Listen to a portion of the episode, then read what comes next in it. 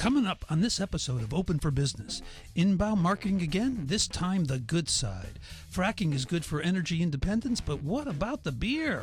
Some basics for going online with your business? Losing customers? Yes. Understanding why? Also yes. All that and more on this episode 67 of Open for Business. This is the Hartford Online Radio Network. 21st Century Audio. Delivered. On the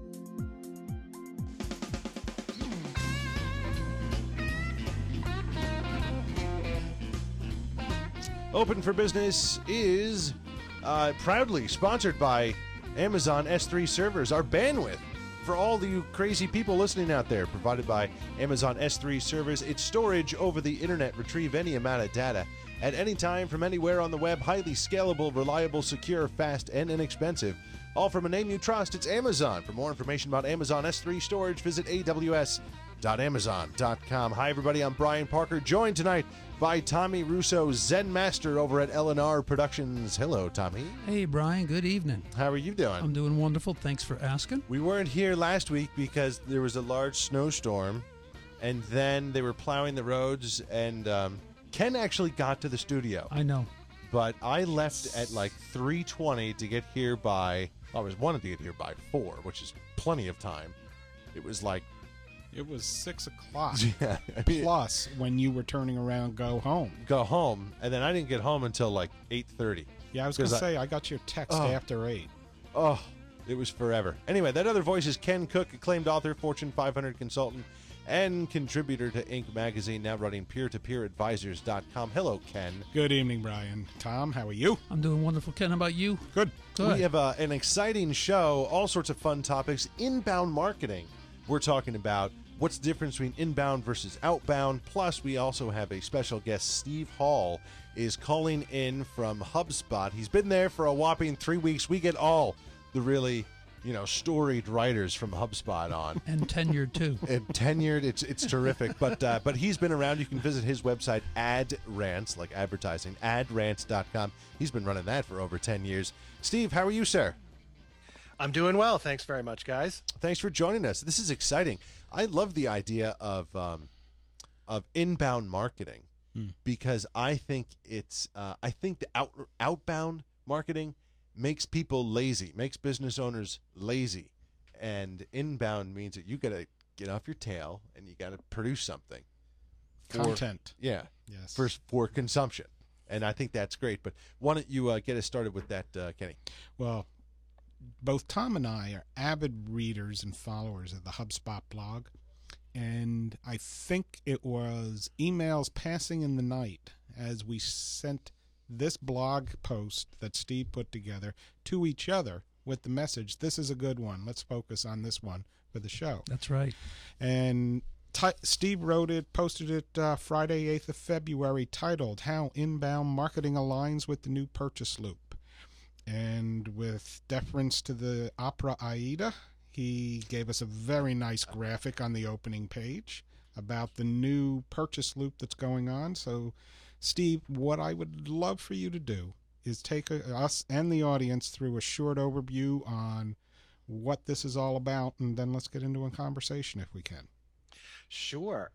Um, well, the uh, purchase funnel has been around since 19, excuse me, 1898, and it has been the uh, primary mentality that marketers follow when they're trying to acquire customers. And a guy named Elias St. Elmo Lewis developed it in 1898. Uh, there's four steps to it. Uh, first is awareness, then comes interest, then comes desire, and then comes action. You know, very, very, very understandable. At first, you want to make someone aware of the product, you want to do something to get them interested in it. And by doing so, you create desire, and ideally, that desire uh, ends up with an action. And for over a hundred years, pretty much that is how marketers have uh, framed their marketing. But recently, there was a study done by Latitude, which found that 87% of customers travel a different path, a less linear path, and a more complex path to a final purchase. And it's not really a funnel anymore. It's actually a loop, and it has six stages. And they are openness, um, which consists of a consumer being receptive to new and different ideas. These are really behavioral and mental states, as opposed more more uh, uh, as compared to actions uh, that came with the purchase funnel. So you begin with openness, then you progress to a realized want or need. There begins to be a hint of what the person is looking for. Because they have that want or need, they then progress to learning and education. They're trying to find out more about the product to move from initial interest to a sort of a research mentality. And then to support the research that they've found, they seek ideas and inspiration from friends. Um, and that progresses further to okay I, I now want this thing i'm going to research it i'm going to make sure that my need and my desire is supported by facts and figures that i now go and research for and then the sixth stage is sort of a post purchase evaluation, you know, like anything. When someone buys something, you know, if you buy a car, suddenly the car you bought, everybody has it. You see it all over the highway. I mean, I, that like, happens to me all the time. Yeah. As soon as you buy something, it's like, oh, that person has the phone I just got. That person has the phone I just got. You know, it's like, it's as if suddenly that's the only product that exists. So you know, part of that is is is the post-purchase mentality. But the important thing here is that it's not a linear path. People can come into this process at any stage of the game. You know, uh, they could very quickly progress into the research and the vetting stage of things because you know they may have had a conversation with a person who is having a, you know a debate over whether I'm going to get um, an iPhone or whether I'm going to get a Windows phone, whether I'm going to get an Android phone, um, and they may go right into the research stage of things. Um, but that is generally an overview uh, uh, of what that process is. You know, I'm sure we'll speak further about how inbound, inbound marketing plays into that and how various media uh, uh, play into how people can can become affected in these six stages. Yeah, I think you know I am looking at this, and as I'm reading uh, the article that you wrote, which was great by the way. Um, Thanks. I, I'm thinking of my relationship to. Um, I buy a lot of technology, and I don't know. You know, I don't consider myself someone that knows a lot about technology, but I want it all. And mm-hmm, so I'm mm-hmm. I have this relationship with Apple Inc right? we've we've heard of them. So so we're uh, so I'm aware of them, and I'm you know I'm going through that linear path. Like, well, certainly, obviously, I know about it. I mean, it's you know it's an awareness, so they advertise. And do I have an interest in it? Yes. I mean, they're they're you know they make things that are very useful. So I'm thinking of it from that point. Then I'm also thinking about my desire. All right, why do I desire this? Well, they're beautiful devices. And then I open up my wallet and spend $800 for a phone. But I'm thinking mm-hmm. to myself, is that really how I purchased my Apple products? I don't think it is. I think now is that I have I trust Apple so much that I take it at face value that their product will work well and is going to be uh, going to be a good experience. You jump right to mental state number six. Yeah, I mean, I, your post purchase evaluation of God, I'm so smart. I bought another Apple product. You know what? And and I totally agree. The only thing that I that I do is that I do seek out other people that have purchased the item or are thinking about purchasing, uh, like-minded people like me. Mm-hmm. We have a very good friend of the show, uh, Lon, who's a huge techie guy. He runs cttechjunkie.com, uh, and I do call him. I uh, and just say, "What do you think about this?"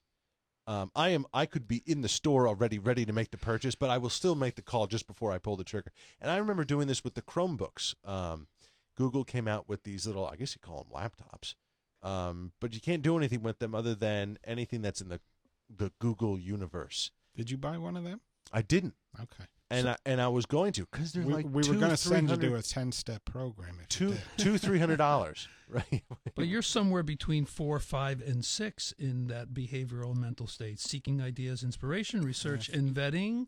and, if you will, the post purchase evaluation and expansion. That's what it sounds like, Brian. I mean, I think yeah. I mean, Apple has already like they keep giving me ideas to do like things like oh I didn't know I could uh, boy this this uh, iMovie suite's very very good. I don't need Final Cut for uh, you know the quick and dirty stuff. This is great. Hey, Steve, I got a question for you.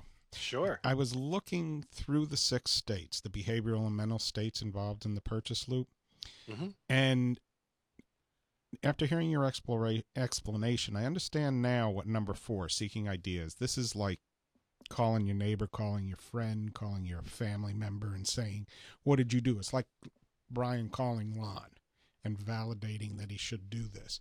Right. Number five, though, that to me is a more recent manifestation due to the web and all of the information available at everyone's fingertips. Am Right. I wrong on that? No, no, you are absolutely right, and I'm glad you brought that up because, you know, th- this is what we have now. We have at our disposal an endless uh, amount of information, Yeah. um, a plethora, if you will, of um, of of- of data that we can now research. I mean, Yeah. you know, before 1984, 1990, before the internet, I mean, what did we have? We had, you know, old school mainstream media that talked at us. Yep. You know, we could certainly read articles in magazines. We can certainly make phone calls. There was always word of mouth. You know, there was always a way to do some sort of research and vetting. But now it is so much e- easier, not only to access, but because there's so much of it out there Yeah. that we can, in, in five or 10 minutes, become very smart on a topic of our choosing. We can become as smart as the salesperson trying to sell it to us. You know, Steve. Sure. Yeah. S- Yep. Steve, earlier on, you referenced the auto industry, and my firm. uh, I'm in an advertising agency as well, production company. We've done an enormous amount of work in the car industry over the years, working with local and regional dealerships, and to see that arc of of knowledge curve over the past 15 20 years and what i mean by that is exactly what ken the point you brought up is what absolutely occurs with every single dealership they have clients walking in now that have done that number five research Yeah. and vetting online and they walk in and i've had dealers owners of dealerships say to me some of these clients know more about the cars than my salespeople I believe that. and it's intimidating for them to be able to do, to do just that. Yeah, I mean Well- they've relegated to kind of order takers now, but I, I think it's really good to do the research and vetting part as sort of. I think to me, that's where inbound marketing, like the rubber meets the road. There. It's it's opportunity to shine. I mean, when I look at inbound marketing and think about it, and, and Steve, you're the expert on it, so please chime in, edit me wherever is appropriate. But when I think about inbound marketing, to me, it is i if someone is buying something, there is a risk factor and an anxiety associated with the purchase. And inbound marketing is a, an ability to demonstrate expertise in order to alleviate anxiety. yeah, I, Well, I that, agree. Yeah, that that's a good way of putting it because a key component of inbound uh, marketing is content creation. Yeah. And content that is valuable, content that is worth that, that is that is educational, and content that a person who's considering a purchase wants to seek out and would normally seek out in any purchase process. I mean, there's I mean, if you want to buy something, you're going to do some research. So it behooves the brand who's trying to sell something to put out as much information as they possibly can on the topic. I mean, you can start with general categories It's like, well, we don't really need articles about why do you need a car. I mean, but you know, I mean, in some product categories, you do need that sort of thing.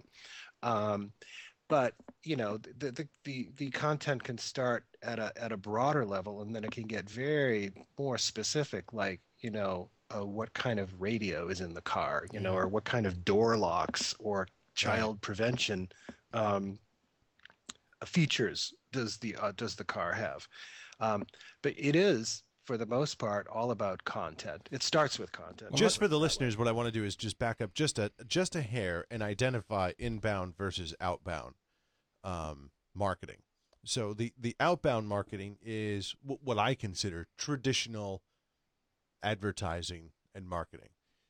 Buying a list of uh, phone numbers in a certain geographic area or demographic, making cold calls, doing trade shows, um, traditional advertising like radio, TV, newspaper, highway billboard ads. Mhm. All of that kind of stuff is you have a message and you're and you're looking for an access you're looking for access to an audience that someone else has created.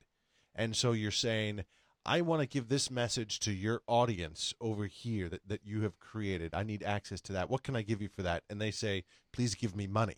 And I then you say, okay, and here it is. And then your message gets heard by by their audience. Inbound kind of turns that on its head. You start the business owner starts to create content, whatever it is. Blogs are very easy, but it could be anything. It could just be a you know a, a picture book or, or something like that. Um, and you throw the content out there on the web using social media to help promote it as your sort of sales force. And then you start to build that community.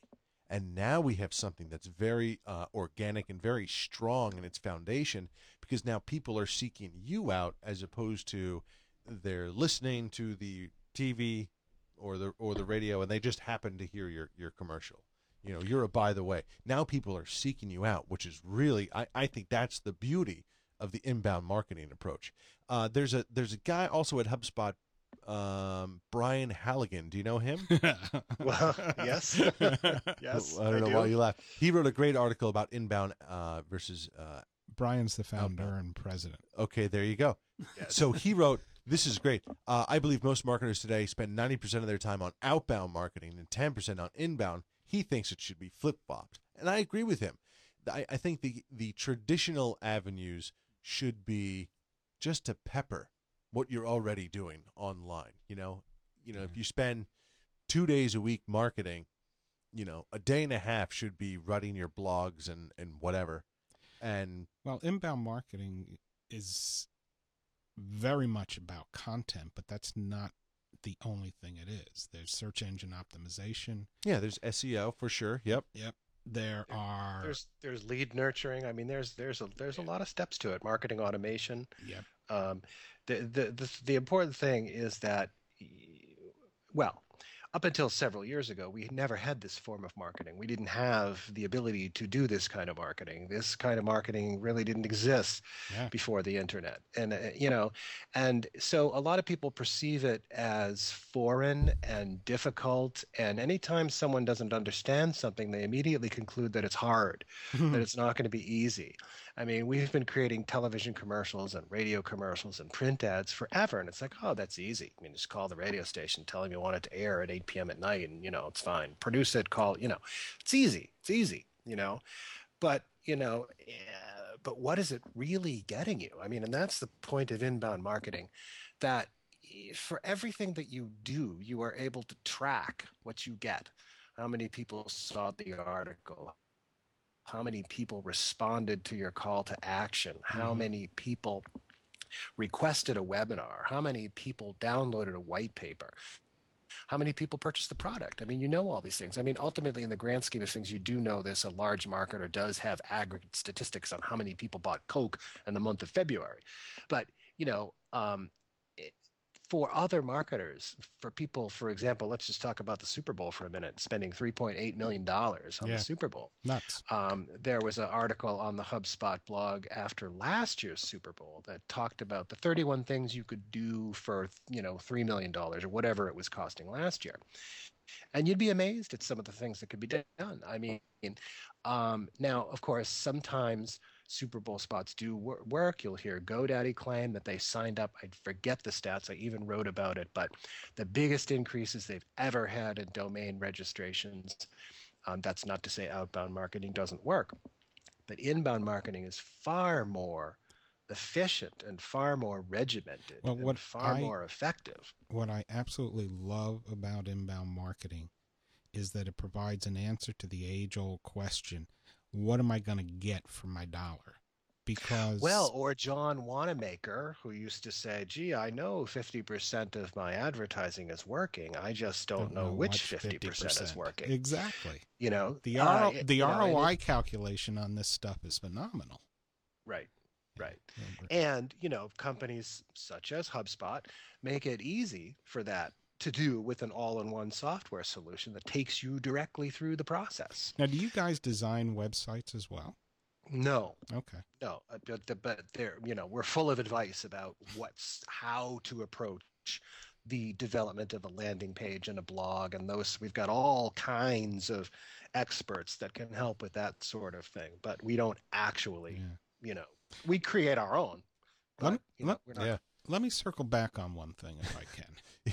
You do that. I'm thinking, yeah, maybe, maybe Steve should take a look at our website because I don't know how the heck it's, it keeps getting bigger and bigger, and I'm like, I don't know where to put all Mine this too. stuff. Who's first on the list? like, oh God. But go, let's go back to the car dealer for a minute. If the buyer knows as much about the car they're going to buy as, if not more than the salesperson, why doesn't every dealer in the nation design an inbound marketing program that is predicated on disseminating that information either by request online or in a pre-package for the appointment when they come into the dealership. If if I call up a dealer and say I'm interested in buying a Volvo and I want an S60 and I want Bluetooth connection and a moonroof and all-wheel drive da da da da da da and I'll be able to stop in two o'clock on Saturday afternoon. By the time I arrive at two o'clock on Saturday, they should be able to provide me that entire package, all costs, every piece of information I could get on the web, and they should reference where they got it.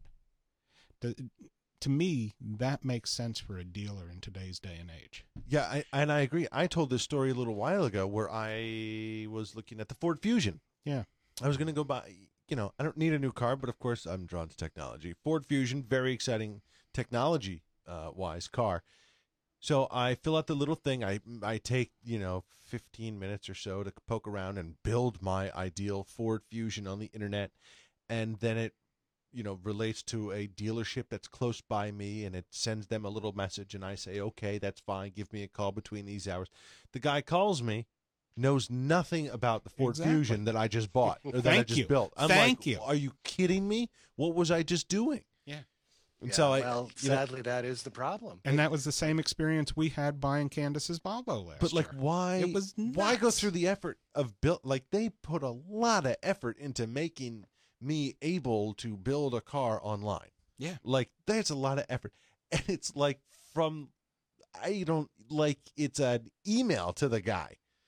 I Like know. he's getting a- an alert. Why not just put the information in the alert? Like it's not even a technology issue I know. to get him. Like I don't get. Why wouldn't you just share that with All him? I right, don't get it. Steve, the inbound marketing expert. What the hell is wrong out there? What's wrong? well it's what's wrong with a lot of everything in this world communication and organization and you know you have for i think you know you don't have to be a marketer to understand that the car manufacturers or the car dealers are almost working at cross purposes. I mean you know uh, the cars put out these wonderful feel good ads that just make you want to envision spending the rest of your life driving down a winding mountain road with the top down and then you go to try to buy that thing and you've got some schlub who walks out Uh, you know with dressed in fashions from 20 years ago of being absolutely stereotypical here of course you know? And you know it's just a what can i do to make you sign on the dotted line today? You know i mean yes they want sales but all they care about is what their commission's going to be they don't really care what your thoughts on the car are in fact they because they aren't buying the car you're interested in probably haven't done as much research as you have done Yeah. because the buyer has a vested interest in this which is finding the perfect car Yeah, my the vested interest for the car dealer is to sell whatever they can to whoever they can, no matter what, without regard necessarily to the needs and the wants of the person. Yeah. Now, I mean, that's really just commentary on the fact that dealerships and car manufacturers don't and have never really worked together as closely as they possibly can. you know, in a, in a perfect world, yes, inbound marketing would and probably could be the perfect solution for the car buying experience. I mean, it's really inexcusable that car dealers don't It take is. it upon themselves to avail themselves of all the information that the car manufacturers are putting out there, like the design your own car, the build your own vehicle kind of a thing. Yeah. And to, to, to walk into a dealership and have some dealer uh, uh, salesman just go, I don't know what you're talking about, is absolutely inexcusable. Brian didn't. uh, That's the one you met, right? Yeah. That's the one. Yeah, no. And he has my cell phone number now, which is like even more Oh, like that's that's bad. the slap in the That's face. bad. So oh, yes. I, I gave away my cell phone number. Well, Steve, this You've has been great. I, I thank you for putting this blog post together because it really tied a lot of things together in my head. Well, and I, hope well, I it did. urge everyone to read it because uh, I'll tell everybody I write far better than I speak. So it's Right. all Yeah. it's all in the blog post. Well, it is, you'll everybody you'll find it at HubSpot.com. He posted it the eighth of February at one p.m. Steve Hall. Thank you, Steve. Thanks so much, Steve. And hey, yeah, everybody, we'll have a link up to that uh, when we do the uh, post show notes, and uh, and please uh, be sure to read it. Steve, that was great. Thank you very much. We hope we can have you on again. I would love to be back. Thanks for having me. All right, right, there he is, Steve Hall from HubSpot.com. Great guy. Um, really, really interesting stuff. HubSpot is one of those great. Do you guys actually? I have actually never signed into HubSpot, and I probably should. Shame on you. I know this is one of those things like I should probably join LinkedIn. Right, Ken, I'm running an online business. Maybe I should join LinkedIn. What do you think? Ken converted me, and I'm really glad he did. That's for sure. No, it's really great. Um, neat stuff. All sorts of other stuff to get to here. Put the brakes on fracking. It's I- hurting the beer production. just- this one I had to read a few times because I'm like, I'm not really sure what to make of this. So, um, natural gas fracking is hurting. This is from the Philadelphia Business Journal. Yeah. and it's hurting the breweries. I couldn't quite tell why because it hurts the the water. That's it. That like isn't that just called pollution in general? So you shouldn't do it. Like fracking is supposed to elevate the pollution to the nth degree. And frankly, Oh, I didn't care about the issue. I just love the fact that they tied beer to fracking. I just thought that was kind of interesting. okay, Geez, I'm more worried because I'm not a beer drinker. What about the pizza? Because it's all about the water. oh yeah, that's what the dough's all about. Exactly. So forget the beer. What about the pizza? you know Philly has some good pizza places. They do. I've done that. Actually, Philly has better pizza places than New York. In some ways, I have to agree. Um, Yeah. I don't. Well, yeah, yeah. New York. is also the experience of just going in for a slice of the coke. Well, You You know? can do that in Philly. Yeah, no, you really can't do that in Philly. no, you can. Yeah, you can. You can. Where? Trust what me. street? Oh, geez, I don't remember the names pick of streets. Market, pick Broad, pick Chestnut, pick Walnut, Those are always more like you, This you, guy knows pick the street. front. you walk in and you gotta sit down and stuff. I'm talking about like you Walk up to the there's window. Two tables. Hey, What are you, Tony Manero and Saturday Night Live? Yeah. two. Give me two. Give me two. Give me two. I uh, give my lady a diet coke over here. All right. We're gonna walk. We're gonna walk. You fold up the pizza. You walk around. Boy, I just brought a pizza, and look where we went on this one. It's great. I love that. Hey, by the way, speaking of pizza, did you know that Frank Pepe's is in Mohegan Sun now? yes. I didn't know that. No, I didn't. And where else? Are They're opening someplace else Yeah, I too. think Someone it's- told me. Is it in Blue Back Square? Yes, it is. It is? It's, it's, it's Okay. Yeah. I'd also heard that. Yeah. There's some inside baseball that no one probably cares about but us. But um, basic lessons if you're going to go online. Here's an. I want to take a, a completely different reason of why we should talk about this article. But go ahead, tell me about Biz Journal's No, I lessons I- of online business. I want to hear your reason first. This is. I should be nice. Go. You don't have to be nice. Okay, this is the dumbest article I have ever read in my entire life. Like, really, you should think about what to, what. All right, so he, here's what it is. Let, let me read. Let me let me skim it for you. Okay. Uh, Oh, So lessons learned from launching an online business. Okay, lessons learned. So apparently this person learned some lessons. Company name. Selecting the company name might sound easy. Don't be fooled. You your first and arguably most important step is to secure a domain name. Maybe not. Maybe a mission statement might be the most important thing. Maybe figuring out exactly who is going to be in your company, what resources you need to dedicate Nope, I disagree. If you put if your the business is most going impo- online, the most important thing it, the most important i i think that is absolutely false No. we could have named this this station um, blackmarker.com. That might have some other connotations, but it, it wouldn't matter. Oh, it Coke. does matter. Coke, Pepsi, like these are not names that like anyone had thought of other than they were just they they're made up words. Nike, they're totally made up word. Well, a little bit of mercury in there, but But they were not launched as an online business. okay. Yeah, I have to agree. w- i- i- If you go to all that trouble and then the name that you're looking to have has already been scoffed up by someone else, that would make me unhappy. Yeah. And, I and- don't think that's the most important thing, Well, I've been working on titles for the book that I just finished. right? Very And- important step. Yeah, and I want the title to be the domain name. And Sure. I've come up with some absolutely outstanding titles. And I go to search on the domain name and it says premium name, $4,877, Now, and he- it's yours. Here's what you do: you do whatever name you want that you love, Yep. and then you just put the book after it. So if it's like Brian Parker, the book, Brian Parker, the book. dot com. dot com. They do this in Hollywood, which I is a great that. example, right? The Avengers the movie. movie dot com. That's good. You know what I'm saying? Never thought of that. Thank you. Okay. So I'm score one for Brian. down. What's the next one? Um, open source or custom built? If you're going to be an online, like if you're doing like a real business, of course you want to custom build it. Are you crazy? Why? Do you Have know how looked many? at WordPress these days? well, no. WordPress is not considered open source. Yes, WordPress is. is now considered custom built because you have lots and lots of templates that you can customize to the nth degree. So that is that is more No. custom built. All right, then I'm misinterpreting their terminology because to me, the custom built is hiring a designer in a web design firm to build something specifically. But that's kind of what you do. But that's what you do with with WordPress anyway. No, WordPress. You, just sort of- you can start up a blog for free, and you can get a template for free, Right, but you really and you can get plugins for I'm I'm not free to little amount of money. I'm on the this is going to be a business and we're going to have we're not going to be Brian Parker the book dot wordpress dot com. I'm I'm I'm I'm thinking we're actually going to build a a real website. There are major companies that are based on the WordPress platform. CBS. Oh yeah, on the horn. Yeah. Yeah. Absolutely. That's real businesses. Yeah, that's real businesses. And It's cu- it's, all custom built. You don't you don't think CBS built a, you know doesn't have a designer in there custom building that website for them? Well, they do to some extent, I'm sure, but it's the difference between 100% custom versus using an on. You can d- you can design and get a site up on WordPress. Sure.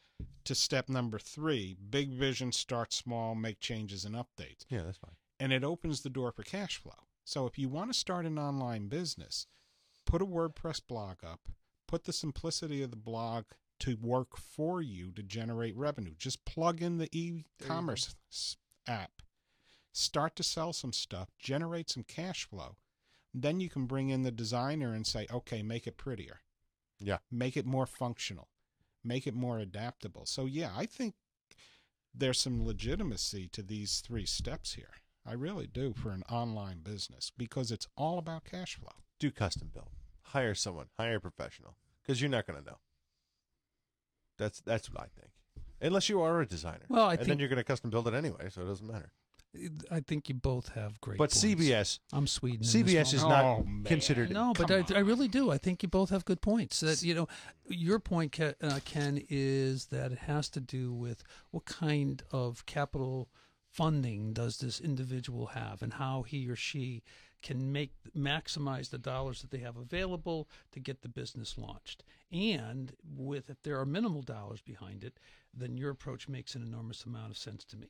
If it's dollars and cents that if dollars and cents are not the issue, then Brian's uh, approach makes more sense to me. So I think that there's Out of, val- out of startups that you've known, right.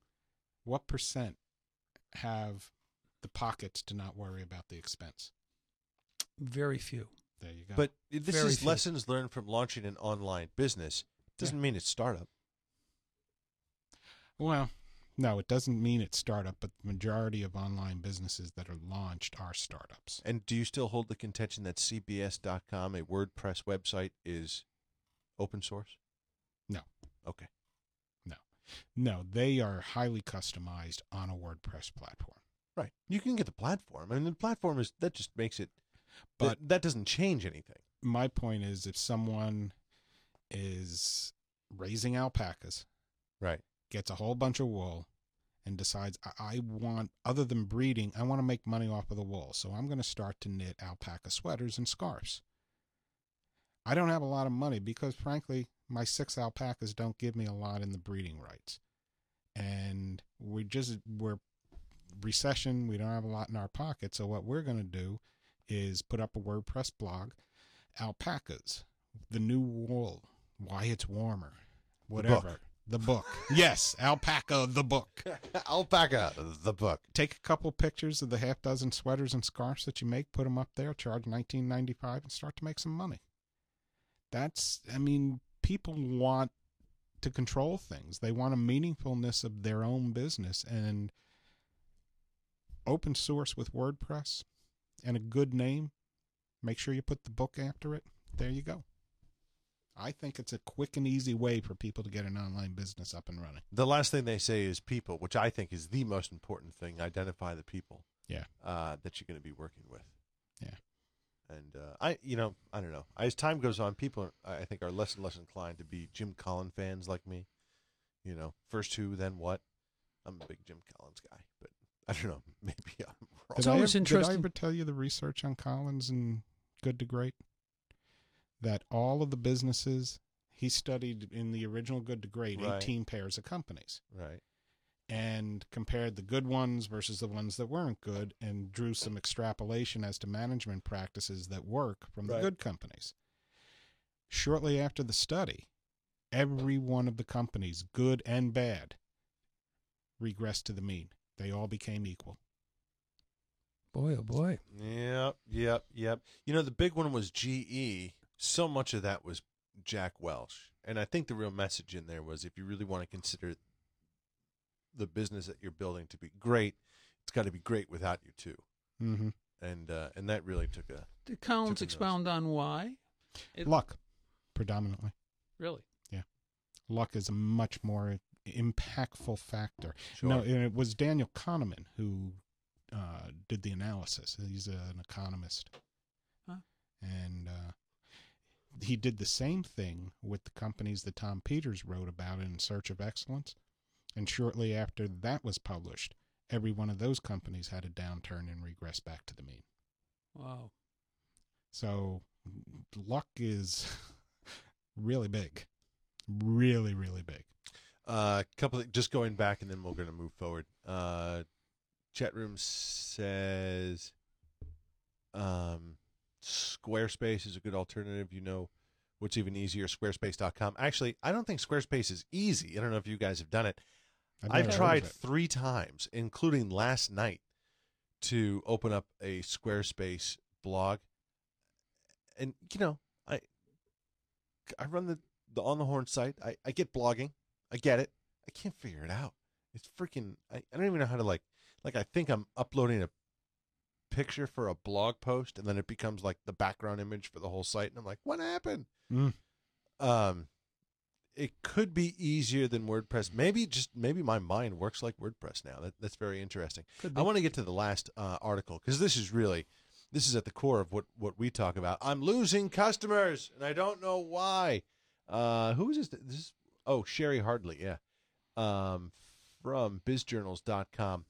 She has um, essentially eight questions to ask people, not like when they're leaving or right when they arrive, but just kind of in general. Um, ask your clients or your customers, you know, these eight questions. Who else did you consider hiring for this gig? That that identifies who your competition is, which is also very helpful. Why did you hire us instead? And I think this is important to Do these questions not all at once. You know, Yeah. you're always going to be dripping these questions to your clients. So maybe, you know, once a month if you meet or every other month or whatever. You know, just ask one one question at a time and keep a journal of it. Um, how will you know if we're doing a good job? I love this, and this is actually something I ask um, right up front, and actually I kind of I almost push that answer out there. Here is how you will know if I am doing my job well, Are you, will telling see them this. or you asking them? this is I'm I'm I, I kind of tell it like this is how you should evaluate me because this is how I'm this is the metric that I'm using to do a good job for you. So I'm trying to beat this benchmark and if I don't, I will, you know, broadcast this to you what the benchmark is and what I, and what my results were. Um and that's how you evaluate me. That's how you grade me. And If- do you if I'm doing- confirm that metric aligns with their ex- expectations? I, I tell them that this is this is the system that I've built, and you can certainly go somewhere else if you want a different system. Okay. But um, but this is what I do. This is how I'm kind of set up. I'm set up to beat. I'm set up to beat benchmarks in this fashion, and that's sort of you know if you wanted to product me, that's my product. How is that received, though? I'm curious. It's good. No, they they, they get it because I I do it clearly, and I think this is one of the communications things is, and I don't want to talk about my business, but um, you know, one of the things in in investing is you don't really know. You know, you see the number go up, you see the number go down, you can extrapolate a percentage, but how am I doing overall? Like if I just bought a Vanguard 500 index fund for, you know, 30 basis points of all my fees and never a transaction fee, would I be doing better or worse than giving you my money and having you invest something? Like I think that's an important question Hmm. that people need to ask themselves and their their you know money manager. But I don't want to get into my money management stuff. But so I I, I identify for them. Here is how you know if I'm doing a good job. I kind of Yeah. give it to them, and and they should. That's the proper way to do it. Well, I like the question, but I like it more open ended to them. As in, you're basically saying, "Here's the, the round hole I have. Any peg out there? See if you can fit in it." Yeah, I mean, and there are certainly people that don't care about benchmarks, and it's Yeah. true, and they want a percentage up every year, which I can't. I don't know how to do it. I'm not that kind of investment guy. You know, Okay. they want they want 12 to 15 percent on their money every year. Gosh darn it, and I just can't do it. Well, I, you know, I might, if it was me in that boat, I think probably what I would do is ask the question first. I'm curious as to how you will view me to be successful for you in your life. Hear that response and then share with them, you know, your benchmark, how you have established Yeah, this. that's not a bad approach. That's You know yeah, the, yeah. It's the old customer needs analysis kind of thing. I like that. Well, Yeah, but, it's but you know, and I would just pull the word old. I mean, to me, that's the bottom line. I, want to be clear. If I'm working for Ken or I'm working for you or whoever, you know, what is it that you, you know, view? What do you want? What do you want? And how is this relationship in your mind going to prove to be successful? Yeah. Okay. And now that I know what that is, well, let me share with you my version of success and if see if we can Mhm. find synergy between that. That Yeah. would be my recommendation. And you know, I look at the rest of these questions. Most of the rest of them have to deal with how you want to interact. Yeah, yeah. There's some of them that's kind of like, what are your pet peeves? This is sort of just getting to know your client on a non-business level, so you Yeah. can kind of, um, But Really I love develop a I love questions one, two, and three, though. yep, Me no, too. very important. You know what I could easily see for any salesperson out there or anybody selling, whether it's the business owner or whomever, put these questions onto a little laminated card that goes into your little portfolio that you carry into every appointment. Yeah. And just stick it in the pocket and look at it and maybe do a check mark mentally. Did I have I ever explored that with this client? Gives you an opportunity to really start to dig into stuff that are not project related or related to the specific thing that you're talking about at that point in time. in more ways than one, at least in my mind, it's the fundamentals, and there is nothing that comes in the way of you know making sure that the fundamentals are always in place. yeah. Yeah. and I that keep you're a- always executing them at the very best. I actually know. keep a, a what I call the WD, which is the warm data data, uh, the warm database, Hmm. which is, and you can do it on almost any uh, contact management system. Um, so if you're using, you know, I I'm obviously an Apple fanboy, so I use all of their stuff. But when I go into, um, you know, whoever this is, I just picked up a, a Patrick, um, this guy Patrick that, that I know. Uh, not only do I have his contact information and email and all that kind of stuff, but you know, I have his kids' names, I have his wife's name, I have his date of birth, I have you know major events that have happened in his life. Uh, you know, his his his mother passed away uh, a year ago, so I have a little tickler in here that says one year from that day. I'm going to send him a little handwritten note. Yep. So, and, but you can just you know in the notes section, Yeah. uh, of all of these things. That's a great way to just just do it, and you can kind of just buzz through it and and all that kind of jazz. But That's it's good stuff, as Tommy said. Just stick to the basics and the fundamentals. You can't go wrong. Absolutely. well, you can go wrong because I keep going wrong, but but these two guys. Well, that's because you have one size hole that you're looking for every peg to fit into it. Go on, go Well, on, close on that one. That's a heck of a way to sum this show up. so rarely, so rarely Jesus. am I speechless. Sorry about that, folks. Thank you all for joining one us. Whole Parker. Uh, we can't do the show without you, but we might do the show without Ken next week. Let's get out of here quick. Uh, but we can't also do it without our sponsors, Gateway Financial Partners, the accounting firm of Budwitz and Meyer Jack, Deepwater Seafood of Avon, and CentralCTDental.com. Very special thanks to Evan Richards in the chat room. I don't know what you guys are talking about in the chat room. There's something about people are putting glue on certain body parts. I, I don't know. You guys have got to check out the chat room because that's like the show within a show. And Evan runs that all that kind of fun stuff. We're going to close up shop for this week, but we will be back next Tuesday at 5 p.m. Eastern when we will once again be open for business. We'll see you. Cheers. Take care, folks.